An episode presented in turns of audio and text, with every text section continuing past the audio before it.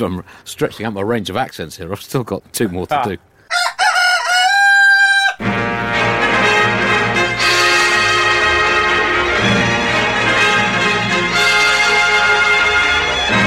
The Bugle, audio newspaper for a visual world. Hello, Buglers, and welcome to issue 4093 of The Bugle, the world's last remaining reliable source of 110% mathematically unarguable fact. Every single moment of this show, verifiably truthful. I am Christopher Marlowe. Oh, that, that didn't last long. I usually at least get the end of my name without lying, or do I? I am Andy Zaltzman, although my birth name was actually Dionysus, god of wine.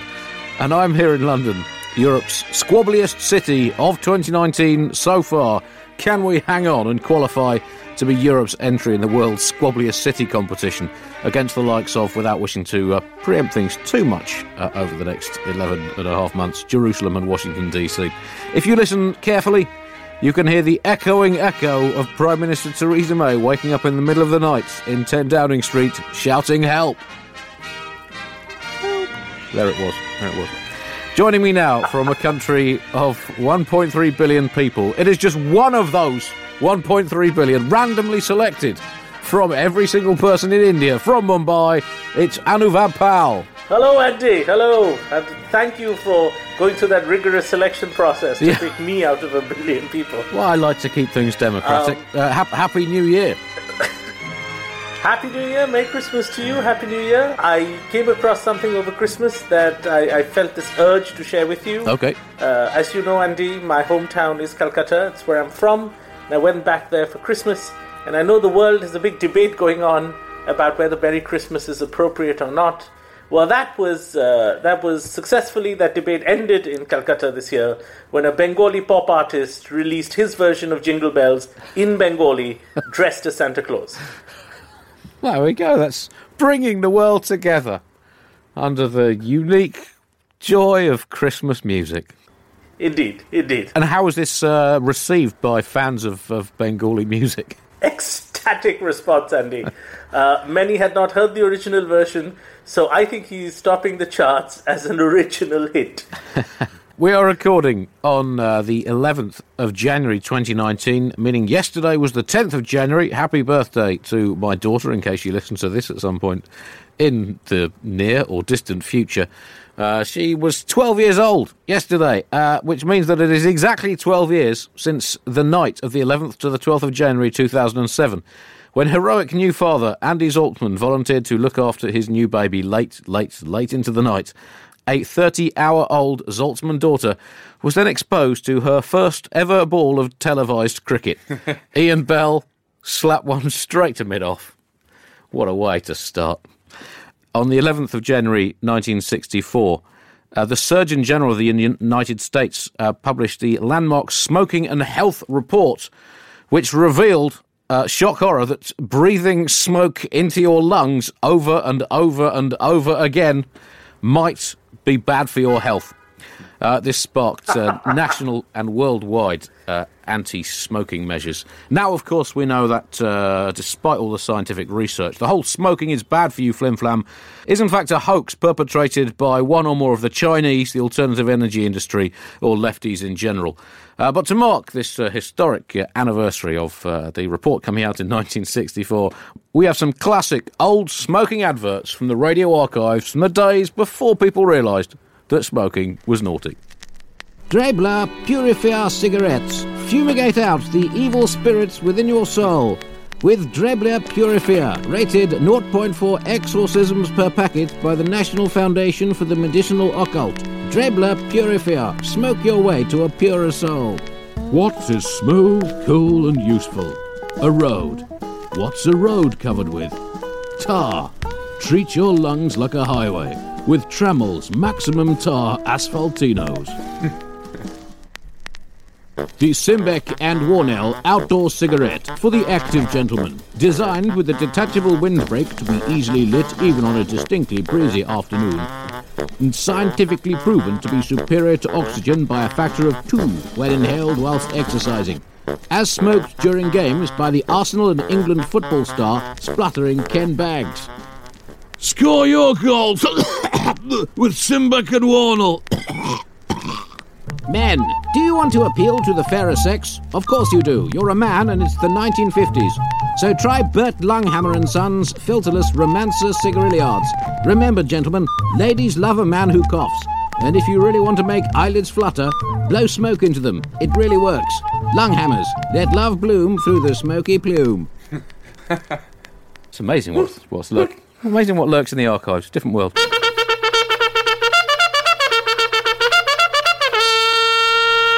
As always, some sections of the Bugle are going straight in the bin. This week, retirements, and as British tennis star Andy Murray announces his impending retirement, we list all the prominent public figures in the world we would rather were retiring from their jobs than Andy Murray, including, ah, well, f- it, make your own list. I don't have time to read out all of mine. Also in the bin this week, we have a special section on YouTubers to look out for in the year 2019, featuring Dweeble Dumb and Dweeble D. With just 350 million subscribers, the 2Ds are barely a blip on the YouTuber landscape, but their thrilling videos advising fans how to put their socks on without crying could be one of the great breakout hits of the YouTube year. Also, Garnish Trigg, the 17 year old Alabaman with 675 million followers on Pintagram. That's the social media network which only allows users to communicate using quotes from Harold Pinter plays. Trigg is one of the most influential influencers to wield influence during the great influencer epidemic of recent years. His 30 second videos in which he butters slices of toast and then puts them in a bin has led to a worldwide shortage of butter, bread, and bins as his acolytes mimic their hero. And we also look at Brother Augustinus, the Austrian monk who accidentally left a webcam running in his monastery after being surprised by Pentecost last year. Now, unbeknownst to him, has 780 million followers around the world who watch him slowly illuminate manuscripts and occasionally trim his tonsure. And also, uh, big on YouTube this year, set to be Enid and Agnes. In the vanguard of the burgeoning nursing home YouTube market, the nonagenarian social media phenomenoners share their tip for their fellow codgers and codgerettes on issues ranging from how to eat sandwiches without having to put your teeth in, how to convincingly pretend you're deaf when unwanted relatives visit, and the most irritating time of year to die. So, going to be a big year for uh, YouTube. Also in the bin, well, uh, competition time. Chris, our glorious sainted producer, is leaving us for a couple of weeks. Yep. To have a hip replacement, a full new hip. This is because he is one or more of A, 77 years old, B, ruined by spending far more time swimming, running, and bicycling than the human body was designed to do, or C, cursed by Jupiter. At least one of those three. Uh, so, for the Bugle competition, we want you to tell us what operation should Chris have done next. Let us know what major medical procedure you would like Chris to be made to undergo once his hip has at least partially healed up, and why. And we will choose the winning operation as soon as his recuperation is complete. Uh, then we'll hack into the NHS database and have him under the knife again by mid March. So do send your Chris's next operation entries to Hello Buglers at the Bugle Podcast. I can already tell you the winner. It's it's it's four arms. I want four arms. I- I'm a bit worried, Andy, that you could you could have him do that on YouTube and then compete with the monk for 350 million followers. Yeah, are you, are you going to be are you going to be live live tweet because you're, are you going to be conscious? Is that is that you saying? Yeah, they, gonna be they've not conscious given me general anaesthetic. They give me an epidural and some sedatives, Right. and a pair of headphones and a playlist of my choice. All right, awesome. So obviously that's that's go back to bugle number one, and pray for the end. Well, that's it. I mean, that's. I'm not sure we've had anyone listening to the Bugle during a hip replacement. No. We've obviously had several vasectomies. Yeah. I mean, I hope they don't give me a vasectomy too. It's quite close. I mean, that. would- I mean, actually, maybe that'd be a good thing. I'm not quite sure.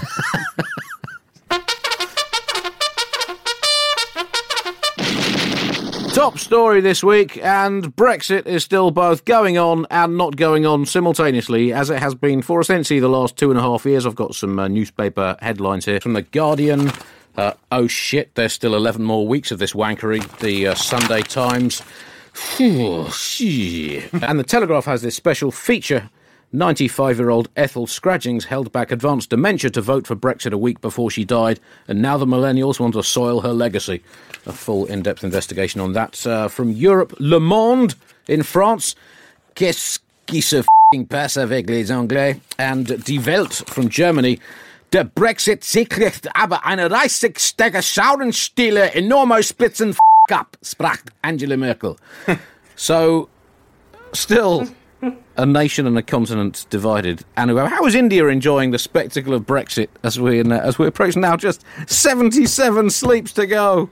Now, here's the thing, Andy. I've been reading in the headlines that Theresa May brought her Plan B deal to the House of Commons, which failed. Uh, I don't know about you, Andy, but I think it's a good, it's a good thing in life, a good strategy to always bring your Plan B game to anything. like, for example, I could have brought my Plan A wit, you know, my uh, to, to this podcast, but I figure why not start with Plan B and then go for a complete train wreck? You know, and, and, and, and that's a good approach, you know. So she's starting with her Plan B at a critical time. And in all life circumstances, I think she's teaching us a lesson. Never go with your A game, always go with your B game. Well, that was pretty much how we ran the empire, Anuvab, as, uh, as you well know. Um, that, that, that is correct. In fact, a, a lot of your B game is now known as Asia. So she has 77 sleeps. Uh, that's not ver- uh, not very long. 70, 77 days now until the 29th of March. Although, as uh, 1960s and 70s professional Prime Minister Harold Wilson famously said, a week is a long time in politics, so 11 weeks is 11 long times. Uh, of course, sadly, Wilson was wrong. A week is, uh, in fact, a short time in politics. It just seems like a long time because of all the interminable wittering. Uh, Jeremy Hunt, who is uh, the least twattish foreign secretary Britain has had out of the two it has had since July 2016, silver medal for Boris Johnson there, another one for his collection, said that Britain now faces Brexit paralysis, uh, which seems the ideal compromise to me. Just, just absolutely nothing happening forever. Uh, pleases everyone. Uh, he said there's now a risk of no Brexit, which he said would be a breach of trust with the voting public. Well, I mean, what I want to ask Anuvab is where the f- is Charles Darwin? Because if we have not evolved immunity to politicians breaching our trust in this country, we have only ourselves to blame. These things should now bounce off us like icebergs bouncing off ocean liners. It should have no impact whatsoever. There was a time in your country, and I've studied a little bit of your history, where people that did not agree with a certain policy were beheaded. Yes. It was standard practice to behead your citizens if they had a major disagreement with the national policy. Do you think that would help? Um, I guess the question I'm getting to is will you guys keep having elections till you get a result you like? Well, uh, I, I would say yes to that, other than the fact that I don't think there is any result that we like. So, when that would just be an infinite series of elections. I mean, that's essentially what democracy is. It's just an infinite series of elections, and no one is ever particularly happy with it. Uh, in terms of the beheadings, I think maybe just in terms of the visual of it, it's it's tainted as a brand beheading. But I think maybe there needs to be some kind of virtual. There must be some kind of virtual app in which someone can be you know, virtually beheaded in the sense that they are then no longer allowed to appear or speak in public. That sh- and that surely should have happened by now. I mean, like you said earlier, there is a YouTuber probably out there doing virtual beheadings around the world to a billion followers. Now, here's a little thing, Andy, that we've learned from Indian elections. In South India, when they have regional elections, the way the chief minister gets elected is that she gives away free stuff to the citizens. Like televisions, microwaves, sometimes vouchers for curtains. Have you thought about that approach? Well, I think with Brexit, that is being done, and what we are being given as a nation is for free, no extra charge, is the uh, reduced ability to live and work overseas. Uh, a, a, a diminished economy, so we've not got so much economy to worry about. All these things are just being given to us free, just introductory offers uh, as our Brexit future stretches out gloriously before us. The, we're having a vote on Tuesday in Parliament uh, on Theresa May's really shit Brexit deal, which uh, may or may not still be the least unshit option available, to be fair to her. Uh, this is slated for Tuesday. It was postponed before Christmas because the Prime Minister was going to be absolutely thrashed in that vote. Now it appears that she's going to be absolutely thrashed anyway, but with a couple of key differences. One, we're in an odd numbered year now, so maybe that's lucky in some cultures. And B, there's now even less time to clean up the mess than there was in December, which means that it's now becoming ever more likely that we won't get soft Brexit, hard Brexit, no deal Brexit, flaccid Brexit, Norwegian Brexit, frictionless bre- Brexit, frictionful, scraping your fingers on a blackboard Brexit, any of the other Brexits. And what we will almost certainly get instead, if we do get any Brexit, which frankly I'm hoping that we don't, uh, is the sweeping the shit under the carpet and pretending you've done a hoovering Brexit. That is, I think, the best that anyone can now hope for. Well, Andy, that's not a bad policy. I mean, if you look back at world history, you have done that a couple of times. A few conflicts around the world. So, you know, there, you could just add to that to India, Pakistan, the Middle East. It could just be one more thing. But, um, Andy, I, uh, correct me if I'm wrong, but I think 29th of March is the date when uh, Britain is supposed to leave the European Union. Yeah. Freedom! And, uh, yeah, 29th of, I was just going to ask Andy a more personal question. Yeah. Uh, because people always ask, you know, where were you during the Kennedy assassination? Where were you when Mahatma Gandhi was shot? So I have to ask Andy, where will you personally be on the 29th of March? I can tell you exactly where I will be, Anuvab. I will have built a special emergency Brexit Day shelter in which I will have installed a bank of 12 televisions. And on those 12 televisions, I will have 11, 11 televisions showing classic Test match cricket from the 1980s and one television showing ice hockey. And that is my only way through it. Shut out reality. That's excellent, Andy. You may also have just described the cricketer David Gower's house. Didn't know he was into ice hockey. Um, Jeremy Corbyn has uh, called for a general election at, quotes, the earliest opportunity, which is, by my reckoning, in four minutes, uh, to, quote, break the deadlock over Brexit. Is it, a general election would in no way break the deadlock, other than if you break it by clamping another deadlock around the original deadlock so hard that the first deadlock shatters, leaving you only with an even stronger, bigger deadlock. Essentially, Corbyn calling for an election. He won't call for a second referendum. Uh, but he is calling for an. It's basically his indirect way of saying, uh, uh, yeah, it's just not really my thing. And, and the thing is, we have Theresa May, who is essentially a half-assed Remainer, and Jeremy Corbyn, who is in essence a half-assed Eurosceptic. So basically, we've got both sides who are essentially half-assed. But the problem is in politics that works as a multiplication, not a sum. So politically, we're in a quarter-assed situation rather than the full-assed scenario. Sorry to get get technical. So it's not really. It's not really working out for us. Uh, so, well, I mean, also what you can expect, Anuvab, on the 30th of March is, I think, approximately 30 million British people to pitch up in India uh, in smart uniforms saying, please, can we have another go? Look, I think there are about 28 million people in Goa right now this winter. So it'll just be two more. Now, if there was a second referendum and and everyone in Britain said that they wanted to remain, surely that calls for a best of three then. Yes. well, I mean, best. There's a lot of precedents for best of three. Clearly, world wars, best of three. Correct. Uh, asteroid strikes, the asteroids versus dinosaurs, best of three. One nil to asteroids so far. Just waiting for the dinosaurs to recover from the injury. Um, I mean, there's been other, other Titanic versus iceberg. The iceberg just hasn't turned up for the second leg on the sea floor. No matter how hard they try, they just keep bobbing back up to the surface. So I mean, Badminton sets are out of three. yeah, Be- best best best of three.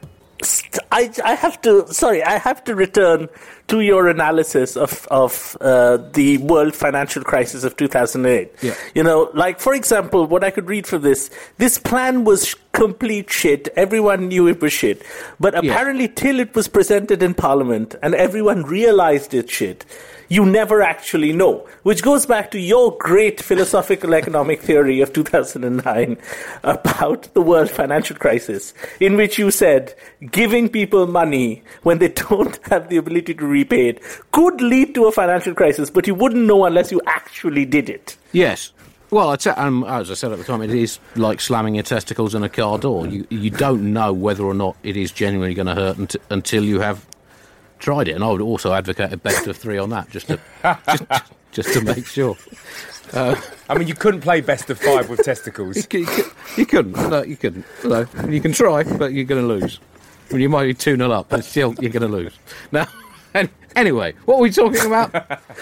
Chris, you're lowering the tone of the show. the future of the future of the realm, I think. But I mean, you say it's a shit plan, but yes, but it's our shit plan. It's the shit plan, the shit, vague, impractical plan that we voted for at the time, even though we weren't sure that was what we were voting for. It has subsequently turned out we voted for that plan, and we are proudly, democratically sticking with the decision we didn't entirely know that we'd made. India news now. Now, Andy, I just found out international spy with the license to kill James Bond. Uh, his theme song, the theme song to the James Bond movies, was uh, was originally written for an Indian musical. It was written for a, as a sitar composition for a musical on V.S. Naipaul's House of Mr. Biswas, which is a Nobel Prize winning novel, and that, that musical never got made. Sounded like a frightening idea in the first place, and they took that song and gave it to James Bond. And uh, I'm beginning to worry, Andy, that uh, the British BBC sitcom Goodness Gracious Me was probably correct. Maybe eventually everything is Indian. Well, of course, I mean the influence of uh, of India on on Bond is, is clear throughout, and Bond has been involved in some quite spectacular car chases during his uh, extensive movie career, but he's never been involved in anything quite as terrifying as being driven from Mumbai to Pune by a young Indian man with a new car on a motorway catering for everything from young Indian men with new cars to old lorries with even older engines. As as I endured a few years ago, that was way more terrifying than anything Bond has ever done. And I did my own stunts as well. And also, whilst uh, Bond might enjoy the occasional carnalitus copulatory conflatulation with a lady human, he has not made the population of the fictional Britain that he lives in balloon in little more than a generation to more than twice its previous size, as has happened in India. So clearly, India is hornier than James Bond. So really, he, you can see why they've turned to India for the theme song. Exactly, Andy. Exactly. Now, for example, the first 10 minutes of any James Bond movie that you guys refer to as a chase, we call it a commute. That's just how we get to work. And, uh, you know, there are certain things that an Indian James Bond would do that I think hopefully in the future, now they talk about Idris Elba as James Bond, hopefully in the future when there's an actual James Bond, we'll implement these things. Like, for example, an Indian James Bond would go to a bar and not ask for a martini, shaken, not stirred. His first question would be, what's the cheapest on the menu during happy hour? now, till you get that Bond, Andy, I, I think we're in a very nebulous world.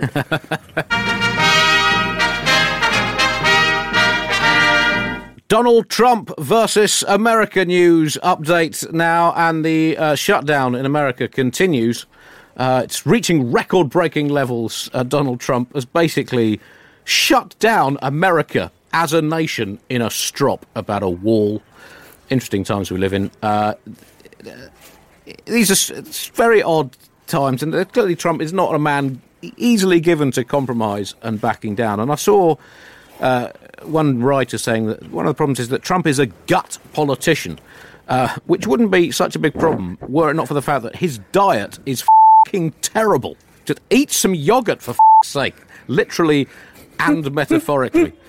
Um, the the whole debate over the, the wall, he keeps saying that Me- Mex- Mexico's going to now. He, he's rode back on the claims that Mexico's going to pay for it. He's now saying Mexico will indirectly pay for the wall via a new trade deal, which contradicts the 200 plus times in the 2016 presidential campaign he said Mexico would basically directly pay for the wall. Also, and if I've given that America imports more from Mexico than it exports to Mexico, even if Mexico does pay for the wall, America will respond by paying more for the upkeep of the roads that transport potential immigrationizers on those roads to that wall to the American border, which is a little ironic, if nothing else.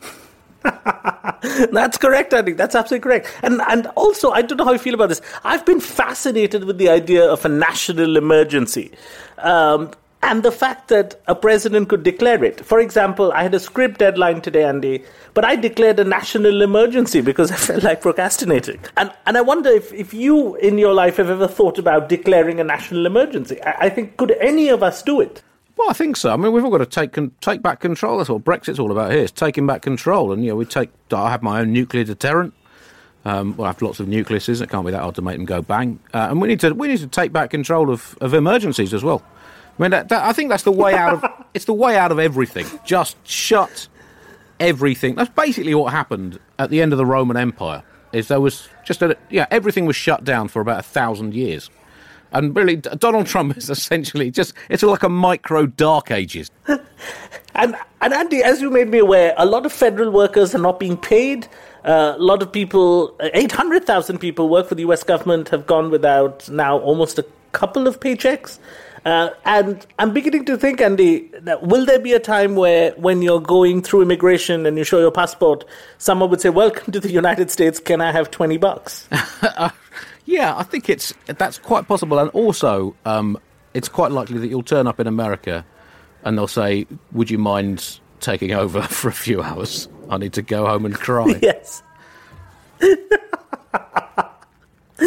this is great. This is, you know, and, and this is exactly what he afraid, what Donald Trump is afraid of: immigrants taking over jobs. There was a lot of uh, fact checking of Donald Trump's uh, speech the other day on the uh, the subject of the wall and, and immigration. Uh, to be honest, fact checking Donald Trump's speech is is just a complete waste of time because I think everyone just assumes that everything he says is a lie, and either they're happy with that or they're not. Uh, but I uh, went the opposite way. I've lie checked Trump's speech, and he actually used a lot of the wrong lies. Um, including, I mean, he missed out the lie that uh, the correct lie he should have told us that 350,000 Guatemalan teenagers are now working as professional circus acrobats in Iowa alone, making it almost impossible for young Iowans to progress in the circus. 95% of all American presidents would have been assassinated by Mexican drugs cartels had those presidents infiltrated the cartels and then suddenly jumped up from their dinner table at cartel HQ and said, Guess what, guys? I'm the president of the USA. Surprise. That's something that he did not tell the American people that he should have done. And also, Whilst the overwhelming majority of crime in America is committed by non immigrants, this might be only because those Americans are heroically stepping into the breach to perpetrate crimes by Americans for Americans to save those American victims from being crimed by someone from overseas. Because research has shown, Anuvab, or at least it yes. might show if it's ever done, that being the victim of a crime committed by a fellow American is up to 98% less annoying for Americans than being the victim of a crime committed by a foreigner. Furthermore, for the average United States of American, being gunned down by another American expressing his or her God given, eternal, immutable Second Amendment freedom is actually, according to this non existent research paper I have here, described as relatively pleasurable by 73% of survey respondents, who cite, quotes, the opportunity to commune with our nation's founding fathers on a spiritual and philosophical level as a significant positive of being gun slain by a fellow American, albeit that they also viewed death as being a, quote, largely negative outcome. so many lies that Trump should have told and didn't, and that made the speech very disappointing for me indeed. Just a couple of quick breaking uh, news stories on the uh, shutdown and the, uh, the wall. Uh, Trump has just personally ordered an Acme foreigner detecting rocket with attached immigrant scoop, which he will personally straddle and fly to blast all the immigrants one by one back to the rest of the world or wherever they come from. Uh, preliminary research and development flights on the Acme foreigner detecting ro- uh, rocket were not too promising, however, and resulted in the test coyote used for such experiments flying at high speed past the target immigrants and into a cliff face, ending, ending alive but with significantly charred fur. And uh, also breaking news Trump is now saying that the wall he promised uh, was not a physical wall, but was a spiritual wall around the hearts of all Americans, and the Mexicans will pay for it due to the increased patriotism of freshly wall hearted Americans no longer buying tacos and sombreros, but instead spending their money on Stetsons and hot dogs. So, onwards and sideways for America. That's still a wall, Andy. That's, that's a very good wall, a spiritual wall is an is an excellent wall. Now, here's the thing: the two things that struck me, Andy, and and I want your views on that. The first was, of course, federal workers not being paid. Um, I thought the only profession that didn't actually, you know, where you worked and didn't get paid was comedy. I was happy to find that there was another profession where there could be such a circumstance where there, there is no financial remuneration for years and years of work. The other thing that I got really interested in, Andy, that I wanted to ask you about were other walls. Now, there are some other great walls that are still around.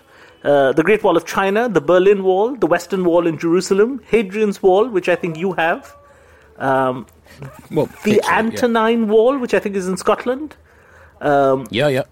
the Great Zimbabwe Wall in Zimbabwe, the Wall of Babylon in Iraq, the Wall of Ston in Croatia. Now, universally, um, what uh, the my expert research on Wikipedia tells me is that all of these walls have become tourist sites. They've either become tourist sites or places for graffiti. So, were there to be a wall, Andy, what do you think might happen to it? Well, I guess that's, that's the old saying, isn't it? Tragedy plus time equals comedy. Well, clearly, wall plus time equals tourist attraction. So it's just a question of how much time there is. I mean, I would give it a week. I, th- I think things happen faster in the modern world. And you can see Trump's wall being finished and then basically becoming a theme park, which is the way of all flesh in America, uh, with, within seven days. Longest penis ever. Technology news now, and the Consumer Electronics Show 2019 has been taking place, the annual global exposalization of the latest developments and trends in technology, um, offering some truly sensational and flamboyantly unnecessary advances that once again prove the incredible, immutable capacity of the human brain to create incredible stuff that literally no one needs.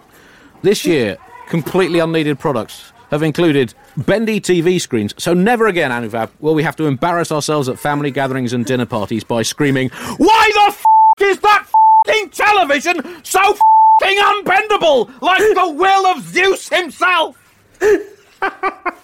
That often gets brought up in my house.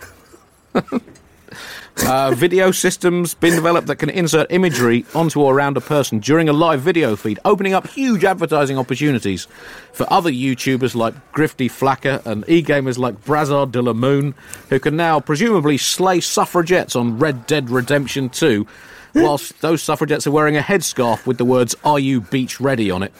Um, there is way, way too much uh, unnecessary advertising in the world as it is. Something I will be addressing on the forthcoming Bugle Live tour of the USA in February and March. Details on the internet.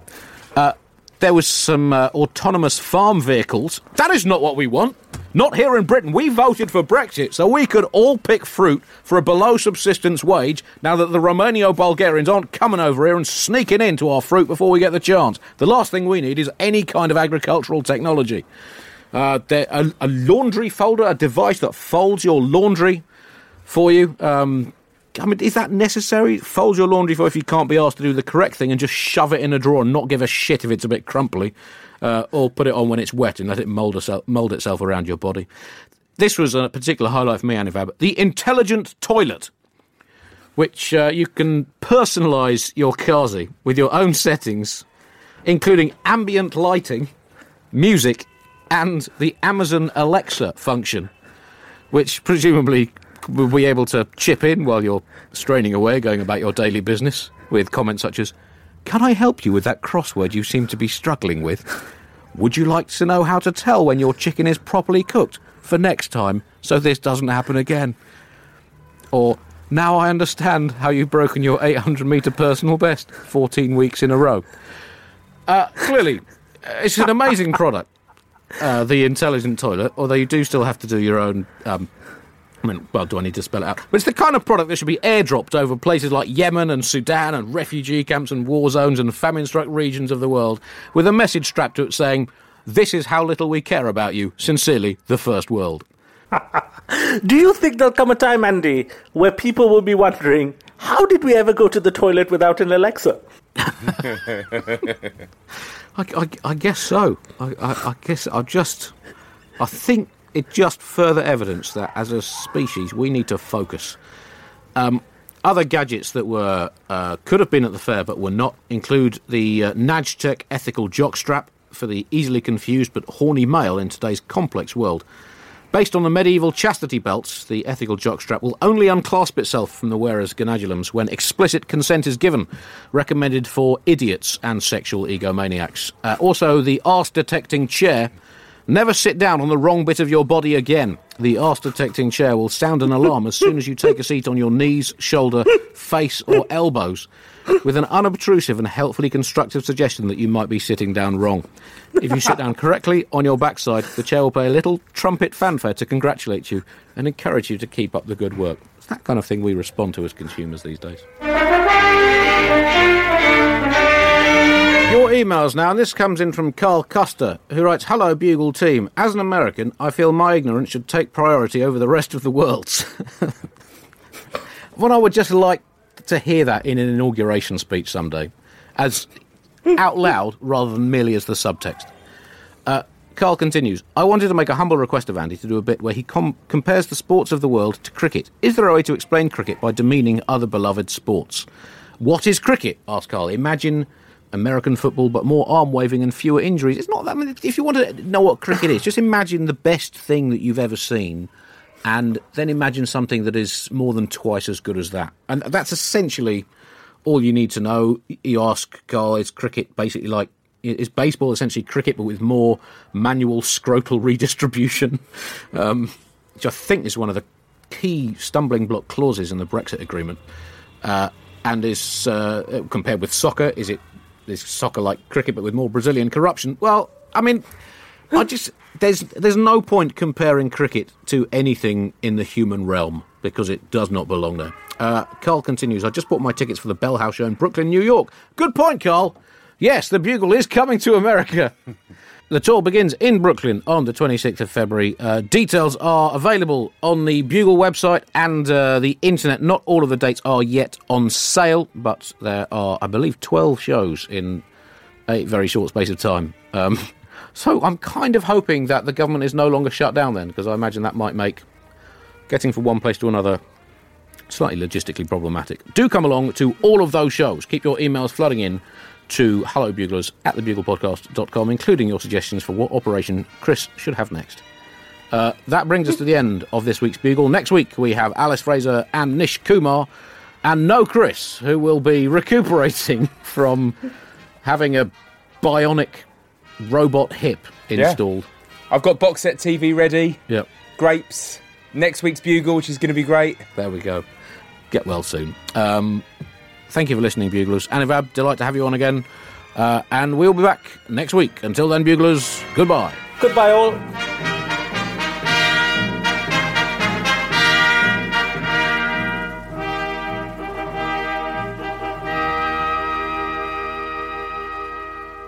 Hi, it's producer Chris from The Bugle here. Did you know that I have a new series of my podcast, Richie Firth Travel Hacker, out now? It's the show where Richie Firth and I talk about how to make travel better in our very special way. In this series, we discuss Lime bikes, Teslas, the London Overground, and a whole bunch of other random stuff that possibly involves wheels or tracks or engines of some variety. God, what a hot sell this is. I mean, you you you must be so excited. Listen now.